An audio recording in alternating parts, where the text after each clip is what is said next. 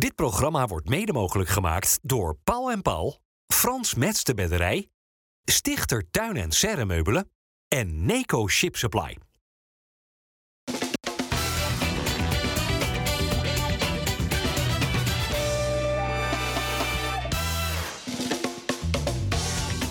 Goedendag dames en heren, hartelijk welkom bij FC Rijnmond op deze maandag. Aan tafel hebben wij Henk van Stee, Dennis Kalenburg en eh, Robert Maaskant. Mannen, welkom. Uh, Henk, hoe is het met je voetbalpensioen?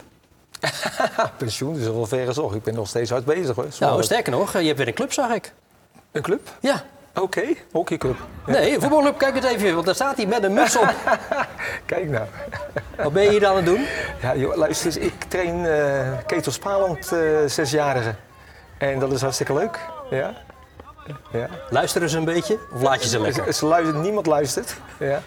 Nee, maar dat is hartstikke leuk. Kijk nou, het was koud, ja. Ja, een paar dagen geleden. Ja, ja. Want er zit er één speciale in dit elftal. Ja, mijn kleinzoon die speelt mee. Ja, ja. En die heet? Henkie uiteraard. Kostte me wel een kinderkamer, maar hij heeft wel één keer... Hey, wacht, dit is heel veel informatie in korte tijd. Hij heet Henkie ja. en dat kost je een kinderkamer. Ja, anders zouden ze wel geen Henkie nou noemen natuurlijk. ja. Oké. Okay. Ja, ja. Dus, uh, maar hij gaat ook een keer gewoon Henk heten, toch hoop ik? Ik neem aan dat hij dadelijk wel Henk gaat heten. Ah, ja. Leuk. Ja. Nou, mooi eervol toch? Tuurlijk, tuurlijk. Goed zo. Uh, Dennis, weer een uh, gelijkspel in 2024 uh, voor Feyenoord thuis. Ja. Waren ze er ziek van, na die 0-0 tegen Twente? Ja, tuurlijk waren ze er ziek van. Je kunt tegen een directe concurrent uitlopen voor die strijd om plek 2. Je hebt echt kansen gehad ook hè, om, om daar iets mee te doen. Zeker in de tweede helft had Feyenoord dat wel moeten beslissen. Dus daar waren ze zeker ziek van, ja. Ja, Twente, Robert, niet op doel geschoten. Ja, één keer met Flap, maar ja, die stond buitenspel. Ja. Is de ruimte die hij dan krijgt eigenlijk niet ook wel wat zorgelijk? En niet alleen hij, maar ook Brenet nou, natuurlijk. Ik, ik stond bij, uh, bij Volendam en ik stond in de, in de spelerstunnel. En toen zag, kwam ik toevallig net aanlapen toen, toen dat in beeld was. Ik zat eerst boven te kijken. Ik denk, hoe is het mogelijk dat je zo'n kans weggeeft? Vond ik echt onbegrijpelijk. Gewoon twee man alleen op de keeper af. En dat ja. is dat die Flap zich uh, totaal vergist in, uh, ja. in buitenspel lopen. Maar uh, ja, ik had verwacht dat Feyenoord de laatste 20 minuten... we hebben het altijd over enorme kracht. En we, zijn, we zitten in het krachthonk allemaal. Ik hoor alleen maar krachthonk bij al die clubs tegenwoordig. Uh, en we zijn zoveel sterker geworden. Ik denk, nou, tegen de B-keus van Twente gaat het dan nog wel gebeuren. Maar zelfs toen ook niet. Na de wissels van Twente. Hè. Twente ja, ja, ja. bracht, bracht, drie, vier nieuwe spelers in. Die hadden ik, al nou, natuurlijk een griep-epidemie zo'n beetje binnen Ja, maar dat vond ik in de opstelling, in de basisopstelling... vond ik dat nog wel meevallen eigenlijk. Uh, maar na die, in die, in, na die 60, 70ste minuut toen gingen ze echt wel, moesten ze spelers gaan wisselen. En uh, daar had ik eigenlijk Feyenoord verwacht dat ze dan nog door konden drukken. Ja, maar goed, ze hadden dus geluk met de situatie met Flap, die uh, ja, niet achter de bal blijft. En ook nog met Rots, hè, die daarvoor een bal natuurlijk eigenlijk gewoon moet binnenschieten, maar hem naast schiet.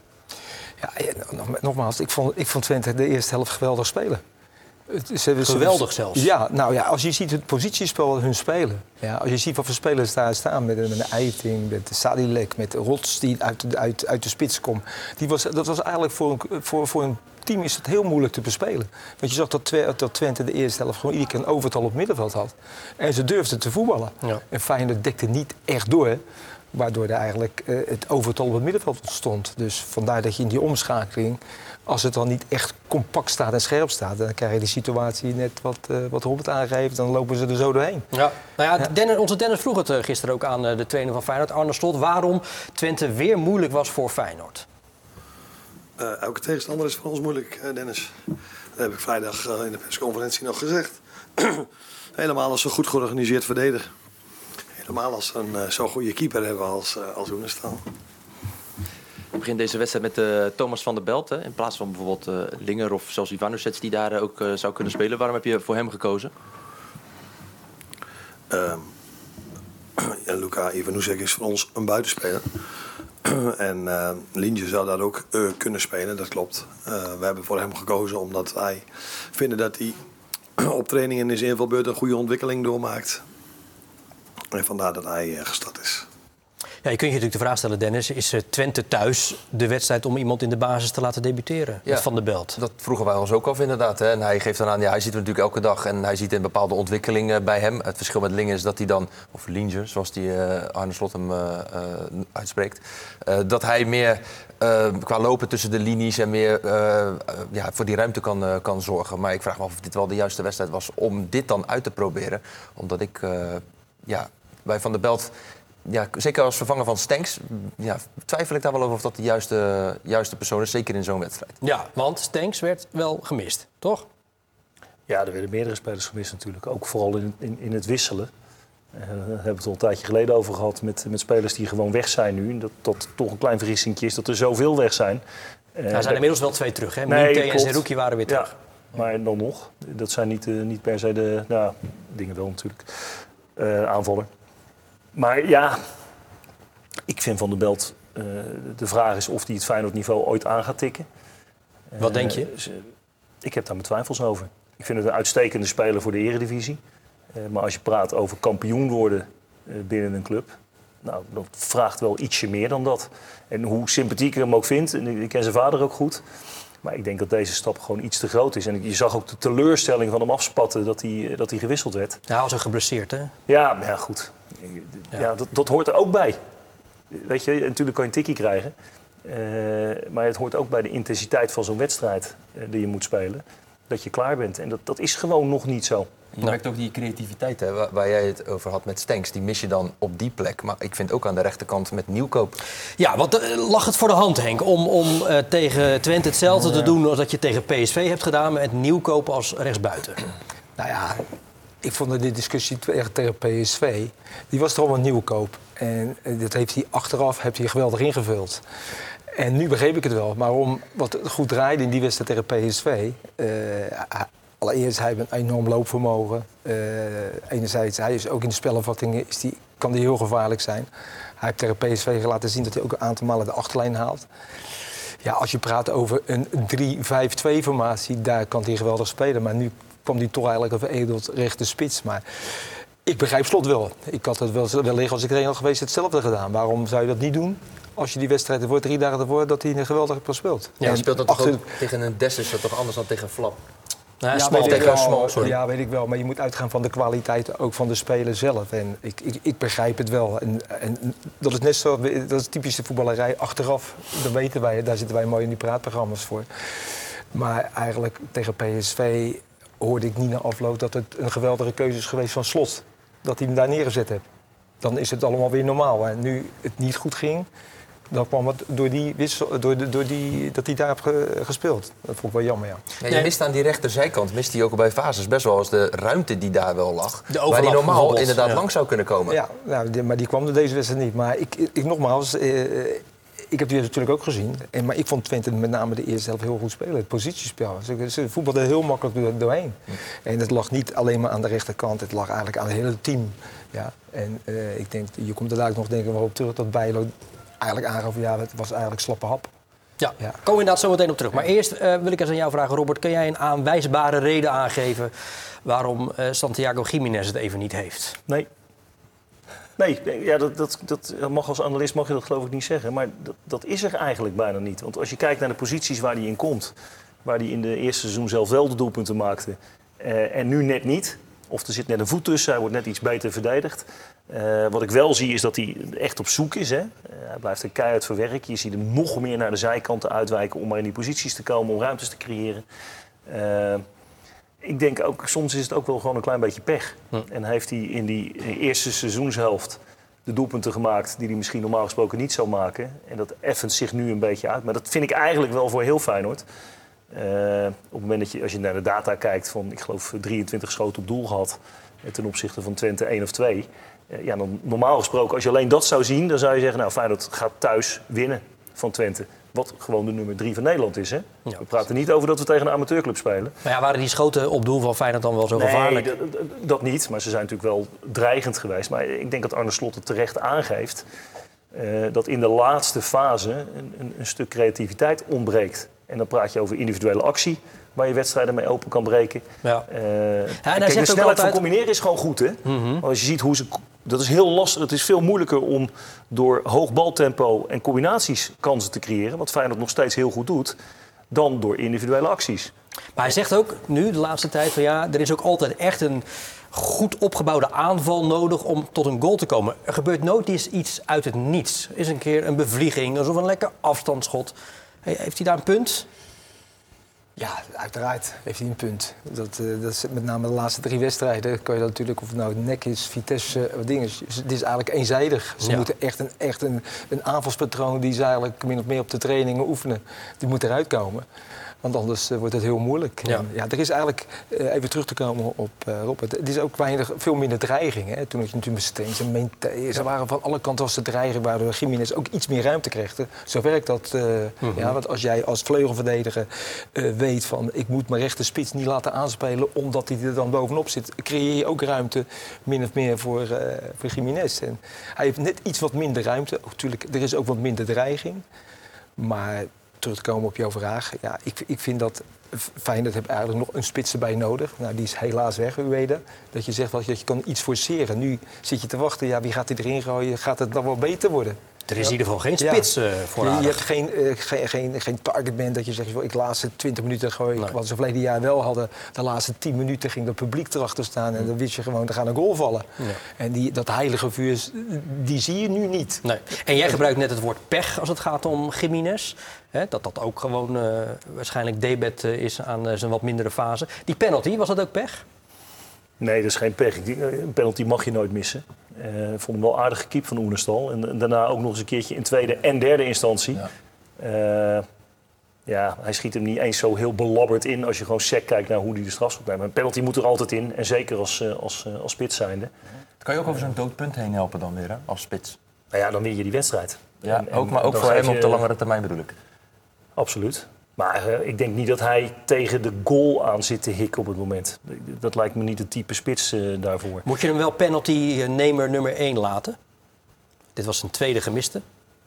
Nou ja, Ja, en bij Mexico eentje gemist ook. Nou, maar ook weer recent één gemaakt. Ja.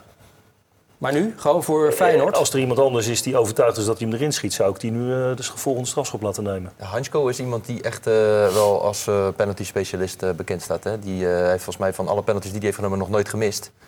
Je zou ook kunnen zeggen van, eh schuiven hem eventjes nu naar voren als er inderdaad in zo'n situatie oh, komt. dat is Een leuke foto trouwens. Welke foto? Hè? Nou ja, Hansko. Ja, nou ja, die, die was misschien wel de meest aanvallende. De meest dreigend aanvallende althans bij Feyenoord Ja, gisteren. dat was maar nog maar net niet. Ja. Nee, maar ik, ik ben het wel mee eens. Je kan dan zeggen van oké, sta je 2-0, 3-0 voor, laat uh, Jiménez het dan nemen, maar staat het nog 0-0. Ja, dan kan zo'n aanvoerder zeggen van eh, nou, ik neem hem maar eventjes. Ja. Hans, Hansko. Ik vond wel, ben het wel met je eens. Een paar keer fantastische acties hoe hij dan doorkomt helemaal. Eh, Eén wel keer dat hij hem helemaal vrij speelde, een schot met, eh, wat voorlangs ging bij de langste paal. Dat waren wel echte grote kansen, want dat was binnen de 16 meter. Ja. Het is zonde dat hij allebei met rechts moest schieten. Dat is toch zijn Ja. mindere been. En daardoor, Nou, eh, dat, zag, dat zag je ook ja, wel dat zag je duidelijk inderdaad. ja, ja. Ja.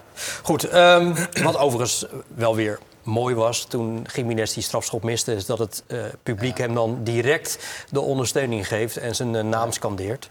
Wat dat er gaat, eh, kan hij een potje breken. En terecht, toch? Absoluut, absoluut. Is, hij heeft natuurlijk een geweldig jaar gehad. Er zit even wat tegen. Maar dat geldt voor meerdere, met name na de winterstop, dat geldt voor meerdere spelers op Ja, dit moment. ja, terwijl je bij Jiménez zou verwachten, hij is, hij is fris. Ik bedoel, hij, Ja. hij kende natuurlijk een hele intense zomer, heeft geen vakantie gehad, heeft wedstrijd na wedstrijd gespeeld, ging om de zoveel weken naar Argentinië op en neer. Dat is nu allemaal even niet. Hij heeft even vakantie gehad en juist nu oogt hij wat minder fris. Absoluut. Ja, nou ja, oké. Nou zit ik de analyse te doen, Robert. Dat staat eigenlijk ook nergens op. Laten we dat maar weer eens eventjes doen, eh, doen bij eh, de keeper van eh, Feyenoord. Justin Bijlo, die een ja, zeker minder energiek Feyenoord zag. Ik denk dat we de eerste helft niet energie hadden. die we afgelopen woensdag wel hadden. Eh tweede helft hadden we dat veel meer. Maar ja, dan gaat Twente vooral tegenhouden en vooral de counter spelen.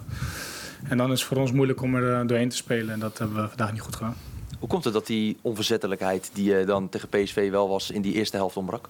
Ja, dat is altijd moeilijk te, moeilijk te zeggen. Als we dat hadden geweten, dan hadden we het ook gedaan. Maar wat zorgt er dan voor dat het zo'n matige eerste helft wordt? Laat ik hem zo vragen.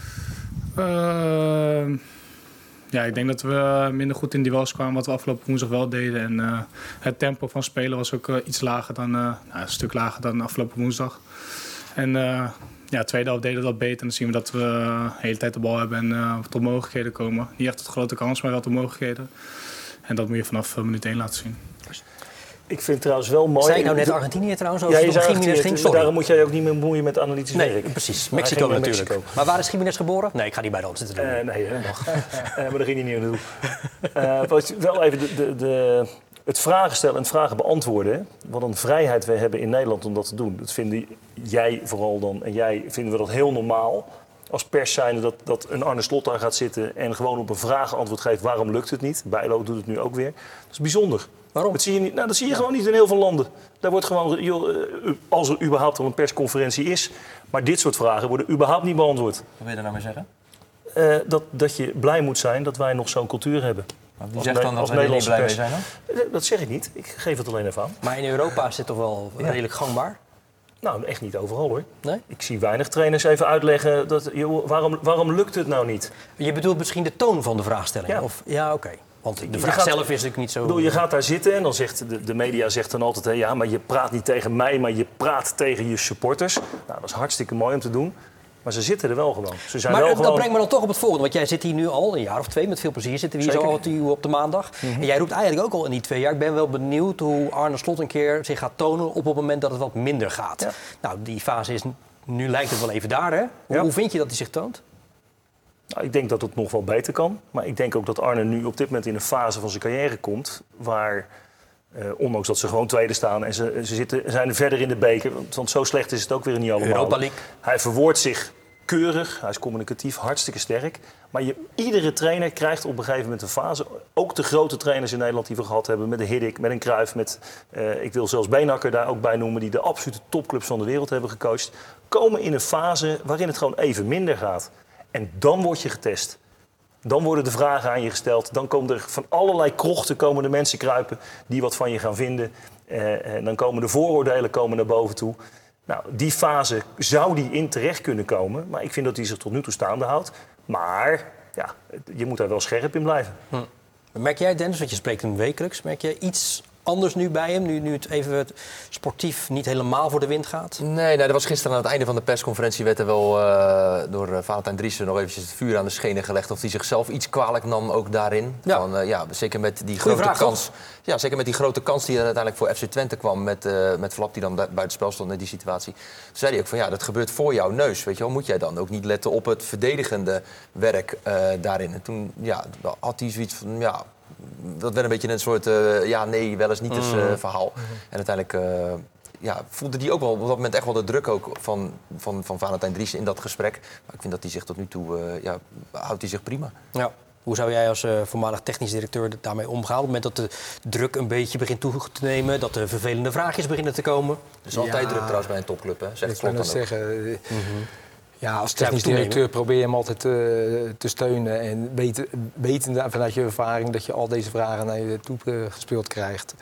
Neem niet weg dat, eh, het is net ook weer wat Robert zegt, is, dat krijg je, elke trainer krijgt een periode. En na de winterstop is het nou niet geweldig met Feyenoord. Ja, ik ben dolblij voor Feyenoord dat, de, dat ze die beker door zijn gekomen. Want op het moment dat ze gewoon die beker winnen en ze worden tweede, hebben ze een geweldig seizoen. Maar het kan ook zo zijn dat ze misschien één of twee keer eh, verliezen en Ajax wint en het, is- het schat is nog maar drie punten.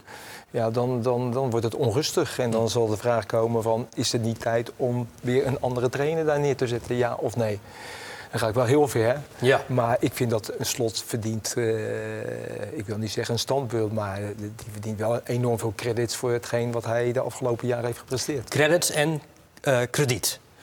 Krediet, maar op een gegeven moment moet je voor jezelf ook afvragen. En dat heeft hij laatst in een interview gezegd. Kan, kan ik de spelers nog raken na zoveel jaar dezelfde spelersgroep te hebben? Of het moet iedere keer weer eh, met, met heel veel nieuwe spelers komen. Dan, dan is het voor een trainer makkelijker werken dan dat je vier, vijf jaar met dezelfde groep mensen werkt.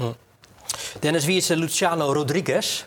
Dat is een eh Uruguayan, 20-jarige aanvaller van eh, Liverpool Montevideo uit Uruguay. Eh, en dat is iemand die eh, ja, heel erg op het lijstje bij Feyenoord eh, staat. Het is een, rechte aanvaller die ook als spits zou kunnen spelen. En je hebt het net over vanuit het niets een doelpunt kunnen maken. Hij zou diegene moeten zijn die vanuit het niets een doelpunt zou kunnen maken. Goede traptechniek. ja, Ja, want nu wordt Jan Amin tegen gisteren daar wel weer voor ingebracht. Die Ja. is koud terug uit eh Ivoorkust, waar hij Ja. mee heeft gedaan eh, met de Afrika Cup. Wat heeft die jongen daar allemaal meegemaakt, die periode Nou ja, met Gambia? Nou, sowieso was het natuurlijk bijna een rampzalige periode geworden. Hè? Op die eh, heenvlucht daar naartoe met dat vliegtuig, dat verhaal wat we, wat we hebben meegekregen. Zuurstofgebrek in ja, de cabine. Ja, en gelukkig dat de piloot zo attent was om gelijk rechtsomkeer te maken. En die dacht van, ik vlieg nog een kwartiertje verder of het herstelt zich wel.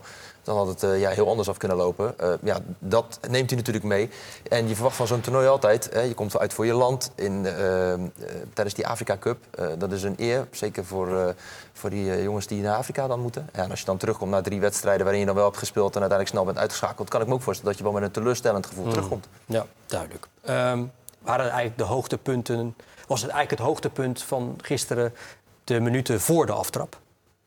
Ja, Ja. ja geweldig. Ja. Jozef, Jozef. Het klonk ook weer massaal vanaf de tribunes. Hè? Het Jozef, Jozef. Eh, dat is dan wel mooi dat eh, eh, de helden van, van weleer nooit vergeten worden. Ook door generaties die misschien hem nooit hebben zien voetballen. Die net zo hard mee eh, brullen. Eh, op het moment dat hij dan het, het veld weer eventjes opstapt. Is dat wel Ja. mooi, om, mooi om te zien. hij, ble- hij oogde wel wat kwetsbaar. Hè? Ja, krukken, van de krukken. trap gevallen, begreep ik. Ja, en eh, ja, wat ik heb begrepen ook misschien niet helemaal een eh, heel gezond, eh, gezonde levensstijl. Hmm. Dus eh, ja, Maar een held van het legioen, hij was 's middags al ontvangen met een lunch. 53 Feyenoord goals, Robert. Ja, nee, maar ik vind het mooi dat dat, eh, dat hoort bij een club als Feyenoord, vind ik ook. Dat, dat hij zijn helden in ere, in ere houdt. Zijn we in Nederland over het algemeen niet zo heel goed in om dat te doen. Maar ik vind het juist... eh, het is, ik, vind, ik vind het heel erg om eigenlijk iemand zo te zien. In, toch een beetje in verval, als, je, als je het zo mag zeggen. Eh, maar ik vind het wel mooi dat, dat de moeite wordt genomen om dit soort eh, oud-spelers te eren. En, eh, ja, ook een heel mooi spandoek hè, de, wat er werd eh, ja, uitgerold op, eh, Tovenaar van. Tatabanya. Ja, het mooiste, even, ik vind het misschien wel de mooiste bijnaam van een voetballer. De tovenaar van Tatabanya. En dan de achterheld van Zuid. Grote foto die nog op een doek was gemaakt. Dus dat was als je stottert hoor. Had Sparta, Henk, op bezoek bij RKC één moment van eh, pech en één moment van geluk. Eh, ja, pech. Ik denk dat de, de eerste minuut bedoel je dat? eh, Nee, pech dacht ik aan de eigen goal van eh, Verschuren. Ja, ja, ja, ja. Ja, pech. Maar Sparta, ik, ik vond het een, een hele matige wedstrijd van, van, van twee kanten. Maar als het een ploeg had moeten winnen, dan had Sparta moeten winnen. En dat is dan wel een Oh, dat beetje... vinden ze bij RKC niet hoor. Nee, oké. Maar ja, ik, daar heb ik ook wat mensen lopen die daar werkzaam zijn. Ja, heel Maar, veel zelfs. Ja, maar ik heb zoiets van... eh, dat vond ik wel. Ik vond dat Sparta de betere kansen had Ja. op dat moment. En, eh, Maar goed, dat was dan het moment van pech natuurlijk. Die, die Ah, ongelukkige goal met eh, Verschuren. Maar dan het moment van geluk. Hoe, hoe beoordeel je het strafschopmoment? Dat is deze week natuurlijk, of het nou bij Feyenoord is of dingen, het is, het is een hot item. En ik vond het absoluut geen strafschop. Nee. Ik vond het, alle twee die momenten niet. En ja, als je daarvoor gaat fluiten... Ik, je, zag de- je moet vaak naar die spelers kijken zelf. Die spelers van zelf ook kijken van, krijg ik een strafschop? Ja. Ja. Je, je ziet op de beeld, zie je misschien die schoentjes tegen elkaar staan. De schoenen van Niemeyer en Negli, die botsten tegen elkaar. Ik heb, al, eh, ik, heb al zo, ik heb al jaren geleden, ook Nou, toen ik nog nou, actief nou. was, heb ik Dick van Egmond gebeld en gezegd van... zet nou oud voetballers neer om dit soort momenten te beoordelen. Spelers weten altijd wat er aan de hand is. Ze weten precies of iemand bewust over de bal heen gaat, of het een elleboog is, ja of nee. Tuurlijk, Spelers voelen dat aan. Moment zie je gelijk. Dit was geen strafschop. 100 procent. Weet je wie de VAR was? Ja. Geen idee. Bas Eh, Nijhuis. Ja, Bas Nijhuis. Ja, maar kijk, die scheidsrechters hebben onderling... is daar ook oneenigheid. Die zijn elkaar ook een beetje... Die vinden het eigenlijk, als ze in de VAR zitten, vinden ze het leuk... dat, dat iemand een fout daarin maakt. Bas wil zelf niet gecorrigeerd worden. Denk je dat echt, ja? Bas wil zelf niet gecorrigeerd worden. Accepteert hij gewoon niet. En er zit toch een soort van ego in bij de mannen. Ja, ik vind dat niet goed. En nogmaals, er zit nog steeds niet een oud voetballer... in die konterij of in die VAR-wagen die zegt van... joh, zo kan je hem beoordelen. Ik had als het zien, andersom willen zien.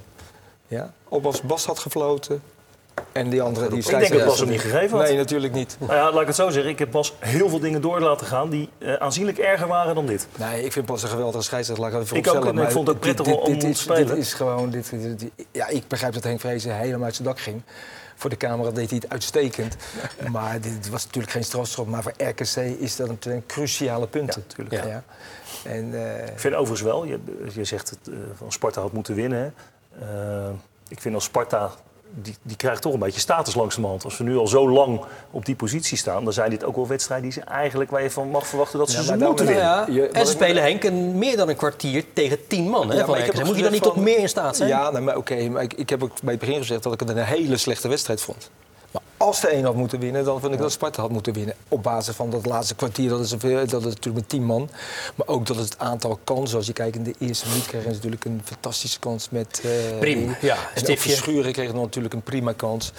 Dus ja, kijk, je kan zeggen 1-1 is, een- is een terechte uitslag. Maar van Sparta net iets, iets, iets eh, wat frisse in die Ja, wedstrijd. staat ook wel weer tegenover dat ze natuurlijk... Het was een wedstrijd waarin spelers terugkeerden, maar ook weer wat spelers afwezig waren. Uh, Lauritsen was er niet, de Guzman was er niet. Ja, maar ik vind dat altijd zo. Dat word je bij elke club, die was er niet. Die, je hebt een selectie van 20 man. Ja, dan kan je net zo zeggen, neem een selectie van 11 man. Ja, maar ik noem nu wel echt twee spelers, Henk, toch, dat weet jij ook. Die, dat zijn uh, ja, nou, maar, de sterkhouders. Die, Laurensen, die was de, eer- het eerste jaar was die echt heel goed. Maar het afgelopen jaar hè, was die niet goed. Ja, of hoeveel, hij heeft er vijf gemaakt. Of nee, hij heeft vijf gemaakt, waarvan drie strafschoppen. Ja. Dus ik vind niet dat je het gelijk moet overdrijven. Dan moet je het op basis van verleden jaar bekijken. Ik vind, ik vind Saito wel een, gemis. Ja. Want die dreiging vanaf die zijkant, die, die, die misten ze nu. En dat, dat moet ik van zo'n Mito, die, die wordt nou opgehemeld van het, eh, een topper. Nou, ik moet dat nog zien. Ik denk dat hij wel heel goed kan voetballen. Maar ik vind Saito op dit moment nog veel verder dan eh, van Mito. Maar die maakte zijn rentree natuurlijk, hè? Eh, Saito. Zie je dan gelijk die kwaliteitsimpuls? Ja, als jij die bal zag die hij gaf op, eh, volgens mij was dat Brim. Nee, op Warmerdam, die alleen op de keeper afging. Bal die Ja, hij dat was voorlangs gewoon een geweldige steekpaas. Ja. En, en ja, deze man, die Saito, die krijgt gewoon elk jaar 5, 6 strafschoppen. Die laat zich zo mooi vallen. Ja, in de 16 is hij gewoon dodelijk. Die korte beweging, maar ook nog het vermogen hebben om de actie te maken en dan Ja.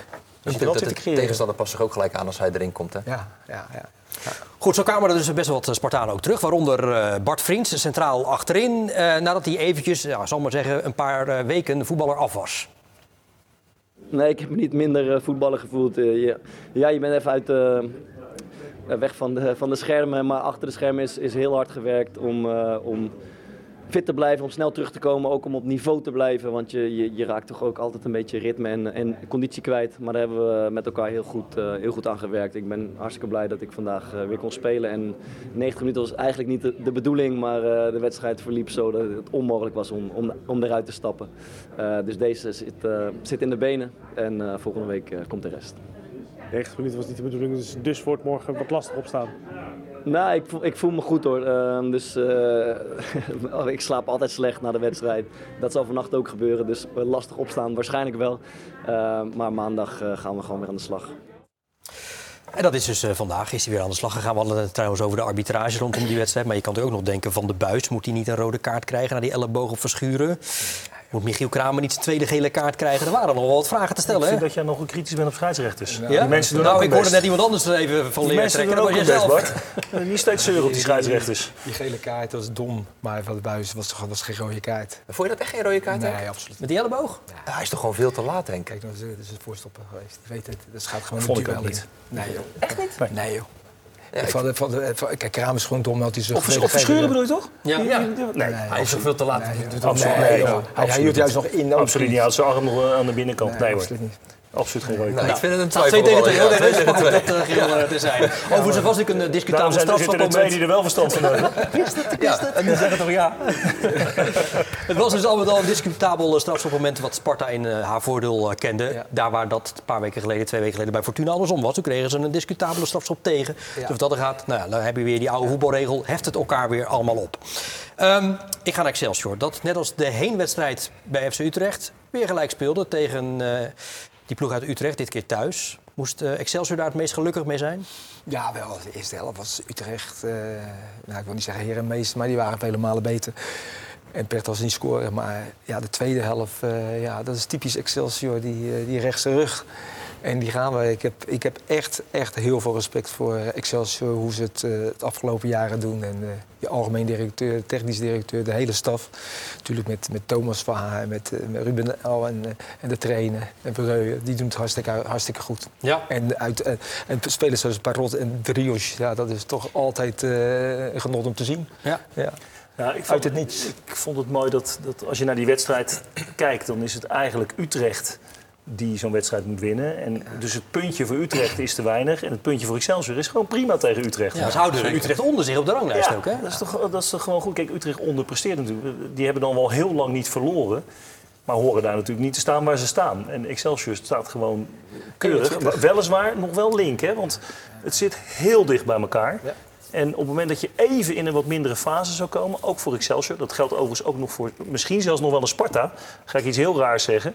Maar die competitie, ja, niet voor de degradatie hoor, niet voor de directe degradatie. Maar die middenmoot kan heel snel schuiven nu, want het staat zo dicht bij elkaar. En alles speelt tegen elkaar. Ja. Ja, Dus er zijn nog wel 14 wedstrijden. Ja, dus Ja, dat is wel een end. Ja. Ja. Je moet uit, ik heb hetzelfde over eh, een Almere bijvoorbeeld, die het ook geweldig doen. Die heel moeilijk te bestrijden zijn. Eh, die hebben een beetje hetzelfde imago als Excelsior, denk ik. Eh, ja, ze winnen ook weer te weinig om heel makkelijk veilig te spelen. Maar dan is het juist lekker tegen zo'n die- nee, concurrent op de ranglijst... dat je die dan onder je kan houden. Want statistisch Ja, gezien... wint Sparta echt bij-. Nee, want statistisch gezien wint Utrecht Excelsior nooit van Utrecht. de- Die gaat de play, Utrecht gaat de play-off nog halen. Ja, die gaan Ja, nog bij de eerste die acht komen. omhoog, ja. Ja. Eerste helft Excelsior geen eh, kans gehad tegen Utrecht. Tweede helft hanteren ze de lange bal en dat lijkt dan te werken. Ja, zeker. Hè? Over spelers die dus eh, een eh, actie kunnen maken om daar ineens gevaarlijk uit te kunnen worden met Driouche. Ja, dat Ja. zie je wel echt. Als die het ineens op zijn heupen een paar keer heeft, dan wordt dat ineens zo gevaarlijk ook. En het is lekker dat je natuurlijk na die goal van Utrecht binnen twee minuten die gelijkmaker binnenschiet. Na een actie van Driouche en goed inschieten van Horemans. Is dat wel lekker dat dat moment tegelijk komt. Dus jammer met die bal dan via de palen die er weer uit ketst. Ja, met Parrot. Tegelijkertijd is dat dan ook het moment in de wedstrijd dat het ontbrandt. Ja. Dat er wat gaat gebeuren. Dat was ook wel nodig ook hoor. Want de eerste helft, eh, mensen die zaten op elkaar op de tribune in de rust aan te tikken van eh ben je nog wakker? Ja. Dus dat was wel even nodig. Nou, ik was bij Volendam Fortuna. Was ook, ook? was ook een heerlijke wedstrijd. Ja, kom nog eens ergens. ja, ik kom nog eens. Ja, ik word verwend. Goed. Het eh, verhaal van het punt van Excelsior door eh, de ogen van de trainer. Eerste helft was matig. Nou, we moeite. Tweede helft kwam er lekker in. En ja, dan heb je een beetje pech met de bal binnenkant paal, binnenkant paal. Dan heb je nog meer pech met een, met een toevalstreffer, gelukstreffer van Utrecht. Ja, kom je wel weer heel sterk terug. Dus uiteindelijk, ja, je merkt wel Utrecht gewoon een goede ploeg. Ik bedoel, ze zetten aan en je moet volle bak. Ik vond het wel een verschil met vorige week, de tegenstand. Dat, eh, dit was wel een stukje beter. Het is ook wel lekker dat je tegen een ja, toch directe concurrent op de ranglijst speelt. Die je toch onder je weet te houden. Zeker als het zo dicht bij elkaar staat. Ja, zeker. Maar het is gewoon, eh, eh, ja, we kijken allemaal en doe ik ook. Maar je moet gewoon eh, zorgen dat je 34 of 35, het liefst 35 punten haalt. En dan ben je veilig. Dus dan hoef je niet te rekenen. En, Maak je er ook geen zorgen om? Nou ja, ja, zolang die nog niet, eh, we moeten nog, nog steeds 14 halen. Dus, Nou, dat is best veel hebben we gezien. Maar normaal gesproken ga ik ervan uit dat we dat gaan halen. Die overtuiging hebben we wel. Maar ja, soms kunnen ook eh, als dingen gebeuren eh, qua blessures of ja, momentum. Het ligt zo dicht bij elkaar allemaal. Dus eh, dat, dat kan echt wel alle kanten op. Maar ik, dat zeg ik, ik ben vooral heel blij. Heel stabiel. Vorige week nu, nu dit. Nou, dus dat geeft heel veel vertrouwen. Kijk, dat is wel echt een goed reëel verhaal volgens mij. Hè? Ja, vind ik wel. Daarom zeg ik, het is bij het realisme bij Excelsior eh kun je ook een verhaal zetten. Zo is het. Het was trouwens een leuk interview van jou, Dennis, met hem. Waarin hij ook nog even vertelde over zijn passie voor darts. Spreekt mij natuurlijk weer aan. Ja, ja, dat is mooi. Ik begon daar inderdaad met hem over. Het verraste hem ook een beetje, want het gaat natuurlijk over de wedstrijd zo vlak Ja. eh, daarna. En toen vertelde hij ook dat hij dus met vrienden iedere woensdagavond gewoon eh, lekker een avondje naar de kroeg ook eh, Ja, gaat. gewoon competitie, hè? Ja, maar dat is voor hem ook niet zo moeilijk. Over maar zo'n stukje te gooien. ja, ja. Hij kan ze erin ik. prikken zo. Ja. Nee, maar dat is, hij is wel heel fanatiek. En dat vind ik, dan, eh, vind ik dan ook wel weer mooi om mee te maken. Hij heeft geen opkomstmuziekje en ook geen, geen bijnaam. Dus eh maar wel shirtjes vertelde hij. Oké, nou die bijna kunnen we bedenken voor hem. Wat is jouw bijnaam eigenlijk, Robert? Oh ja, de, nou, de prins toch? Je was de, de kroonprins De van het kroonprins, Nederlandse ja. voetbalgilde jarenlang. ben je dat nu nog steeds of kan niet? er nog wel een paar verzinnen hoor. Oké. Hey, we hadden het even over eh Drio, hè, dat dat ja, weer de man is om wie alles draait. Hè. Bijvoorbeeld bij die goal, die dubbele versnelling is fantastisch. Ehm, Excelsior geeft aan geen intentie te hebben om de komende dagen nog te willen verkopen. Eh, en dan waarschijnlijk in de zomer een mooie transfer eh, te maken. Zou Feyenoord een club voor hem zijn? Nee, dat is iets te hoog gegrepen. Ik, eh, nee, dat vind ik niet. Het is, het is wel een speler. Ik vind het wel moeilijk voor een club als Excelsior. Hè. Dat, dat, je ziet het nu bij Twente. Ga je een speler verkopen in verband met financiën? Of ga je voor het, voor? Want als je hem gaat verkopen, ja, dan heb je de kans dat je gaat degraderen. En dat is bij Twente natuurlijk weer met zijn spits. Ik vind het altijd wel moeilijk voor als club. Eh, Als trainer wil je natuurlijk je beste spelers behouden. Maar over, Zeker zo'n dus- verschilmaker, hè? ja, over vijf maanden loopt hij de deur uit. Ja, ik, Excelsior moet in de, in de eredivisie blijven. Dat scheelt een enorm veel. eh, hij zei, ik ben het helemaal met je eens. Henk. Als, als Excelsior hem kan verkopen voor een goed bedrag, waardoor ze de komende jaren financieel stabieler kunnen worden. En ze kunnen iemand huren van een topclub eh, die hetzelfde kan brengen als hij. En die zijn er, dat weet ik zeker. En dat geldt voor. Kijk, bij Twente heeft de RVC gewoon ingegrepen. Ja. Die hebben gezegd, joh, maar luisteren, we hebben nog een, eh, een miljoentje of 30 schuld staan. Oeganda? Dan eh, helpt 15 miljoen helpt wel Ja. om de boel weg te Ja, werken. dat is bij Excelsior niet aan de ook, hand. bij, Excel, bij zo'n spelers is dat ook druk. Maar bij Excelsior, ja, het- het- kijk, je praat over drie uur, praat je niet over die bedragen Nee, die ze voor niet. hun betalen. Maar het is een aantal miljoen, bij wijze van spreken. Dat is voor zo'n club heel belangrijk. En dat geldt eigenlijk voor Sparta ook. Die hebben ook natuurlijk een aantal Maar ik ben toch wel even benieuwd waarom jij toch denkt dat hij dat die voor Feyenoord dan te licht is. Bedoel, Ja. Het recente verleden wijst uit dat er ja, echt wel spelers bij Excelsior kunnen excelleren... die het op het hoogste ik- niveau wel kunnen. Denk aan een Schouten, denk aan Wiever. Dat klopt. Dallinga. Voor wie veel geld is geboden nog door de Ja, Brentford 18 van de week. 18 miljoen. Hebben ze even naast, naast zich neergelegd. Maar dan heeft het ook niet zo heel veel zin om hem nu op te halen als Feyenoord dat al überhaupt zou overwegen. Want ze weten ook dat ze daar altijd wel een half jaar sowieso nodig hebben om dan aan te passen. Nou, dan is het alweer eh, richting de zomer. En hij heeft één doel voor ogen. Hij wil van de zomer met Marokko onder 23 naar de Olympische Spelen in Ja. Parijs. Dat is wat er op zijn lijstje staat. En hij zegt, tuurlijk, in Nederland wil ik alleen naar de top 4. Er is echt wel interesse vanuit Nederland, vanuit het buitenland. Maar nog niet de club die zich heeft gemeld eh, waarvan hij denkt, nou, dit gaat het eh, worden. Je weet nooit dat er nog iets kan eh, gebeuren. Maar zeker die Olympische Spelen, dat is voor hem wel echt een, eh, een belangrijk Ja, eh, ik vind stip Twente op de eh, Twente zou ik met de eh, manier van spelen, zou, eh, zou ik voor Twente wel ideaal We zijn met. Boadu bezig. Hè? Ja. kan natuurlijk ook aan alle Ja. posities voorin spelen. Nee, maar Trios, zoals je ziet, ook een Rots, dat is ook zo'n type Trios. Dat zijn allemaal mensen, die- in het verleden hebben ze allemaal die type spelers gehad, die, die toch wel heel creatief en snelheid hebben. Nee, ik, ik, denk dat die eerder geschikt is voor een, eh, een Twente dan voor een, eh, voor een Feyenoord. Duidelijk. Fijn trouwens dat je bij Excelsior ook nog een rechtsback hebt. Met een fijne linker. En Hormans. fijne techniek. Hormans. Goh. Ja, die raakte hem lekker. Die Ja. stond op de goede plek en die raakte hem eh, uitstekend. eh, die, derde eh, goal alweer dit jaar. Twee keer in de competitie, één keer in de beker. ja, het was niet eens zo'n hele makkelijke bal, volgens mij, die werd teruggelegd. We Best wel strak ook eh, get- getrapt, dus eh, hij raakte hem eh, Hij uitstekend. speelt altijd een 6 of een 7. Met ruim en voldoende. Ja. Dat hij niet naar Feyenoord moet, joh, van jou. Oh, gaan we die krijgen. Ja, wordt het een domme vraag van me? Nee, zeker niet. Oh, Anders- oké. Anders had ik dat gewoon gezegd. Ja, oh, dat mag ook gewoon hoor. Dat mag jij en iedereen gewoon vinden. We sluiten het hierbij wel af. Bedankt mannen. Henk van Steen, Dennis Kalenburg, Robert Maaskoot. Ja. Nee hoor, het is gewoon omdat de tijd op is. Ja, die tijd gaat vrijdag weer verder. Dan zijn we er weer met FC Rijnmond. Bedankt voor het kijken. Goeie week.